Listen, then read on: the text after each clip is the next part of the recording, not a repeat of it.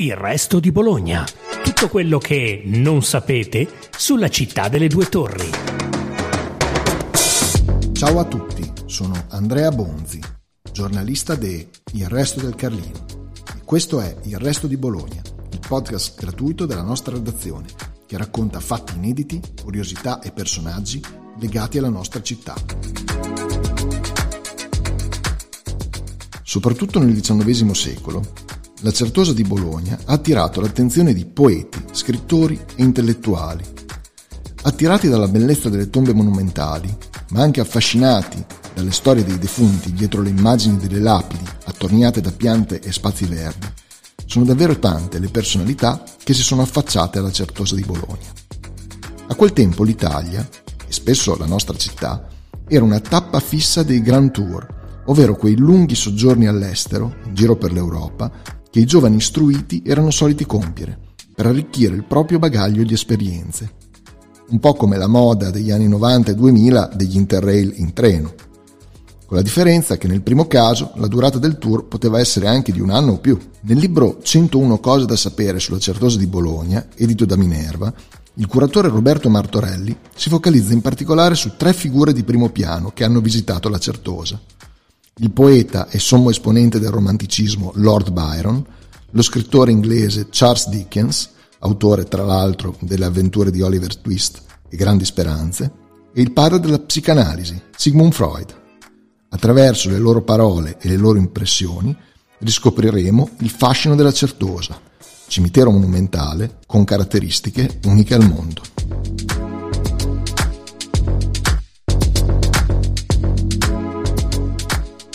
Roberto, allora, innanzitutto ti ringrazio di aver accettato l'invito del resto di Bologna, insomma, per parlare della Certosa di Bologna, su cui tu hai, eh, diciamo così, curato questo libro che si chiama 101 cose da sapere sulla Certosa di Bologna, appunto e ehm, innanzitutto mh, prima di addentrarsi diciamo così nei personaggi che in qualche modo si sono imbattuti hanno visitato eh, nei secoli e in particolare nell'Ottocento la Certosa di Bologna ti chiederei di, di così raccontarci un po' eh, del perché Bologna e la Certosa in particolare fosse un punto di attrazione così forte per poeti, scrittori, insomma personalità eh, del XIX secolo in particolare. Beh, bisogna puntualizzare sulle date. Eh, perché? Perché la Certosa viene trasformata da monastero certosino eh, a cimitero pubblico nel 1801. Sì. Il famosissimo editto di Saint-Cloud, quello che firma Napoleone Bonaparte, fa nascere sostanzialmente tutti i cimiteri moderni d'Europa, compreso il Père Lachaise, è eh, del 1804 quindi innanzitutto eh, il nostro cimitero anticipa eh, di tre anni la nascita di tutti gli altri. E poi la cosa più importante è che per decenni, ma proprio tanti anni, rimarrà l'unico grande cimitero monumentale italiano. Quindi anche quelli famosissimi di Staglieno Genova, Monumentale di Milano, Verano di Roma, vengono aperti anche fino a 60 anni dopo quello della Certosa. Questo vuol dire che per lunghissimo tempo ha un fascino irresistibile perché è l'unico grande camposanto monumentale inteso con monumenti, sale, gallerie eh. e quindi diventa una delle mete preferite del turismo internazionale. Il guardiano del Camposanto, scrive Byron nel 1819 dopo aver visitato la Certosa, ha due fanciulle assai vaghe e una soprattutto mirabilissima, allora mi diverto a paragonare il suo volto di quindicenne bella e innocente coi teschi di cui sono popolate le varie celle, e particolarmente con quella di un teschio, datato 1766, una volta rivestito, dice la tradizione, dei più adorabili lineamenti di Bologna nobile e ricca. Allorché rivolgo gli occhi su quella giovinezza, allorché penso a ciò che diverrà, io provo le sensazioni che non istimo esprimermi perfettamente. Poco monta ciò che di noi accade, di noi barbuti uomini, ma non so adattarmi all'idea di una donna che dura meno di un bell'albero, meno del suo ritratto, meno della sua ombra. Ecco, diciamo così, il primo visitatore, anche se in realtà non è il primo, ma ovviamente abbiamo fatto una selezione, è eh, Byron, insomma, il, il poeta che si trova a Bologna nel 1819. Sì, il più celebre poeta romantico occidentale si ferma a Bologna per due motivi, un po' perché è una tappa ideale per andare poi in Grecia, perché lui sta andando là per uh, andare al fianco del popolo greco per ottenere la sua indipendenza. Sì e dall'altro c'è anche banalmente un motivo amoroso. Eh, Teresa Guiccioli eh, ha un palazzo a Bologna, lei abita con suo marito a Ravenna, ma hanno anche appunto un punto nella nostra città. Ovviamente lui non può andare a Ravenna perché ovviamente sarebbe sotto gli occhi di tutti, quindi rimane a Bologna e in attesa che lei eh, lo raggiunga, lui spessissimo va al cimitero di Bologna d'altronde lui è un poeta romantico, certo. quindi è il luogo ideale dove riflettere e fare delle passeggiate. Certo, no, no, ma infatti assolutamente mi fa anche piacere che insomma i motivi per cui poi la gente si sposta siano poi rimasti un po' gli stessi, insomma, lavoro, amore, insomma, queste. Beh, diciamo, lui unisce motivi molto alti ad, ad altri molto prosaici. Certo, certo, certo. Bisogna dire che però quello di Teresa Guizzoli è stato il suo grande amore, ah, proprio okay. l'amore che proprio lo, lo, lo ha segnato proprio perché di, insomma, di altre storie, storielline ne ha avute veramente una quantità considerevole. Comunque sia, la domenica successiva mi sono ritrovato a passeggiare nel piacevole cimitero di Bologna, fra colonnati e tombe imponenti, in compagnia di una folla di contadini e scortato da un piccolo cicerone locale, che aveva eccessivamente a cuore la reputazione del posto ed era troppo sollecito a distogliere la mia attenzione dai monumenti brutti, mentre non si stancava mai di esaltare quelli belli. Vedendo che questo omino era un omino di carattere allegro, che sembrava non avesse in faccia altro che occhi e denti scintillanti, guardava meditabondo verso un certo spiazzo di terreno erboso, gli chiesi chi fosse sepolto là. La gente povera, signore, disse, con un'alzata di spalle ed un sorriso, fermandosi e rivolgendosi verso di me. Solo i poveri, signore. Passiamo da, da, un poeta, insomma, da un poeta romantico a un grande scrittore, insomma, descrittivo, Charles Dickens, insomma, che passa in Certosa nel 1844, se non sbaglio. Ecco, lui che motivi ha, diciamo così, di trovarsi in Italia, in particolare nella nostra città?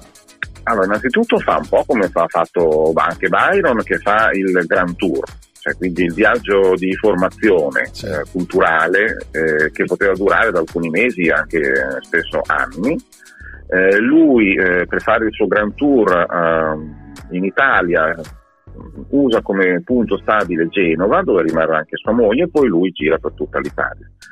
Questo in realtà lui poi fa questo, questo giro perché vuole scrivere suo, un suo libro nuovo che verrà poi edito anche in Italia nel 1846 dal titolo Impressioni d'Italia che è ancora oggi considerata la prima guida moderna della storia nel senso che mm, fino a prima di Dickens eh, chi scriveva del proprio viaggio in Italia lo descriveva come un lungo elenco di cose viste, di proprie idee. Sono andato alla Pinacoteca Internazionale di Bologna, ho visto la Santa Cecilia di Raffaello, che bel dipinto, cioè, un lungo elenco.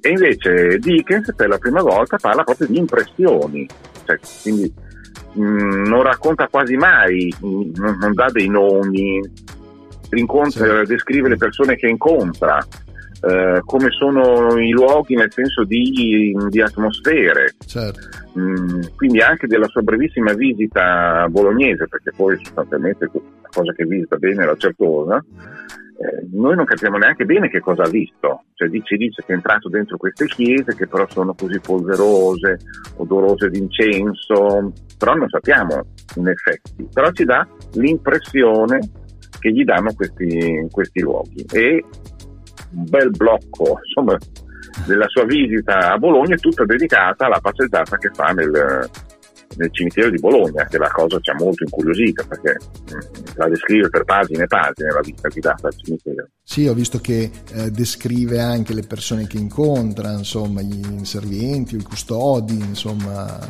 da questo punto di vista non, non lesina dettagli. Ecco. Sì, abbiamo scoperto, tra l'altro, incrociando la, la, sua descrizione con i dati di archivio, abbiamo scoperto innanzitutto che cosa gli veniva mostrato. Ah. E, e, poi lui descrive appunto la dinamica della visita guidata che ritorna perfettamente con i dati di archivio per cui sappiamo che eh, diciamo, vero Cicerone che lui descrive è Marcellino Cibò, che per il comune era il custode dimostratore della necropoli, noi diremo oggi il direttore artistico guida turistica, ma la cosa che ci è sembrata strana è che non comincia lui la visita, c'è prima un parente che prende i visitatori, li porta un po' in giro e poi li cede a Marcellino sì, Cibò. Sì. Abbiamo scoperto, abbiamo scoperto che lui, Marcellino Cibò, non riceveva lo stipendio. Ah. Il, il, comune gli dava solo l'appartamento all'interno della Certosa per stare lì con la famiglia eh, e non gli dava l- lo stipendio, ma aveva anche l'obbligo di non chiedere i soldi, le mance. Quindi come di cosa campare eh, quest'uomo? E quindi si capisce la dinamica, perché il, veniva prima, i dittatori venivano presi prima da un parente ed era il parente che gli diceva adesso la do la, la porta del Cicerone, gli può dare una mancia a lei dopo eh, la fine. Eh, sì, sì, Quindi no, no, molto... non chiedeva nessun eh. soldo e eravamo tutti a Giornata bellissima, non calda, il vino già delizioso. Qui certo è un'occasione per comprare paccottiglia. Vista una chiesa molto bella e il Camposanto, di cui ho comprato due foto. Ho visto il più bel quadro di Raffaello, la Santa Sicilia. Adesso alla fine piove e ci rovina l'escursione col programma di visite. Domani sarà una giornata di lavoro. Alle cinque e mezza partirò per Ravenna e la sera arriverò a Firenze ma non c'è davvero da preoccuparsi per noi. Sigmund Freud, in due telegrammi scritti alla moglie Marta nel 1896. Infine eh, siamo nel 1896, quindi agli, quasi insomma, vicini al XX secolo. Eh, Sigmund Freud si trova a Bologna e mm, eh, scrive alla moglie Marta sostanzialmente, insomma anche lui come mai insomma, si trovava in città. Ecco. Ah, il motivo è sempre quello, il, Grand Tour, siamo, siamo, fino ai primi anni del Novecento, era fortissima questa attrazione dell'Italia con le sue bellezze. E, mh, si ferma non molto a lungo, qualche giorno a Bologna, ma d'altronde lui era, correva proprio, gli piaceva non fermarsi troppo. E eh, in occasione di una tesi è arrivata questa ragazza eh, che mi ha mostrato una foto anni fa io ho fatto un salto dalla sedia perché era una foto di Dickens nel suo studio a Vienna e dietro di lui sulla parete erano appese delle foto della Cetosa che sì, insomma eh. abbastanza sì, padre sì, della psicanalisi eh. nel suo studio aveva appese delle foto del cimitero. Al che abbiamo dedotto uno che all'interno del cimitero si vendevano le foto quindi c'era già un punto, come diremo, un infopoint turistico. Sì e due, eh, queste foto rappresentano dei bambini.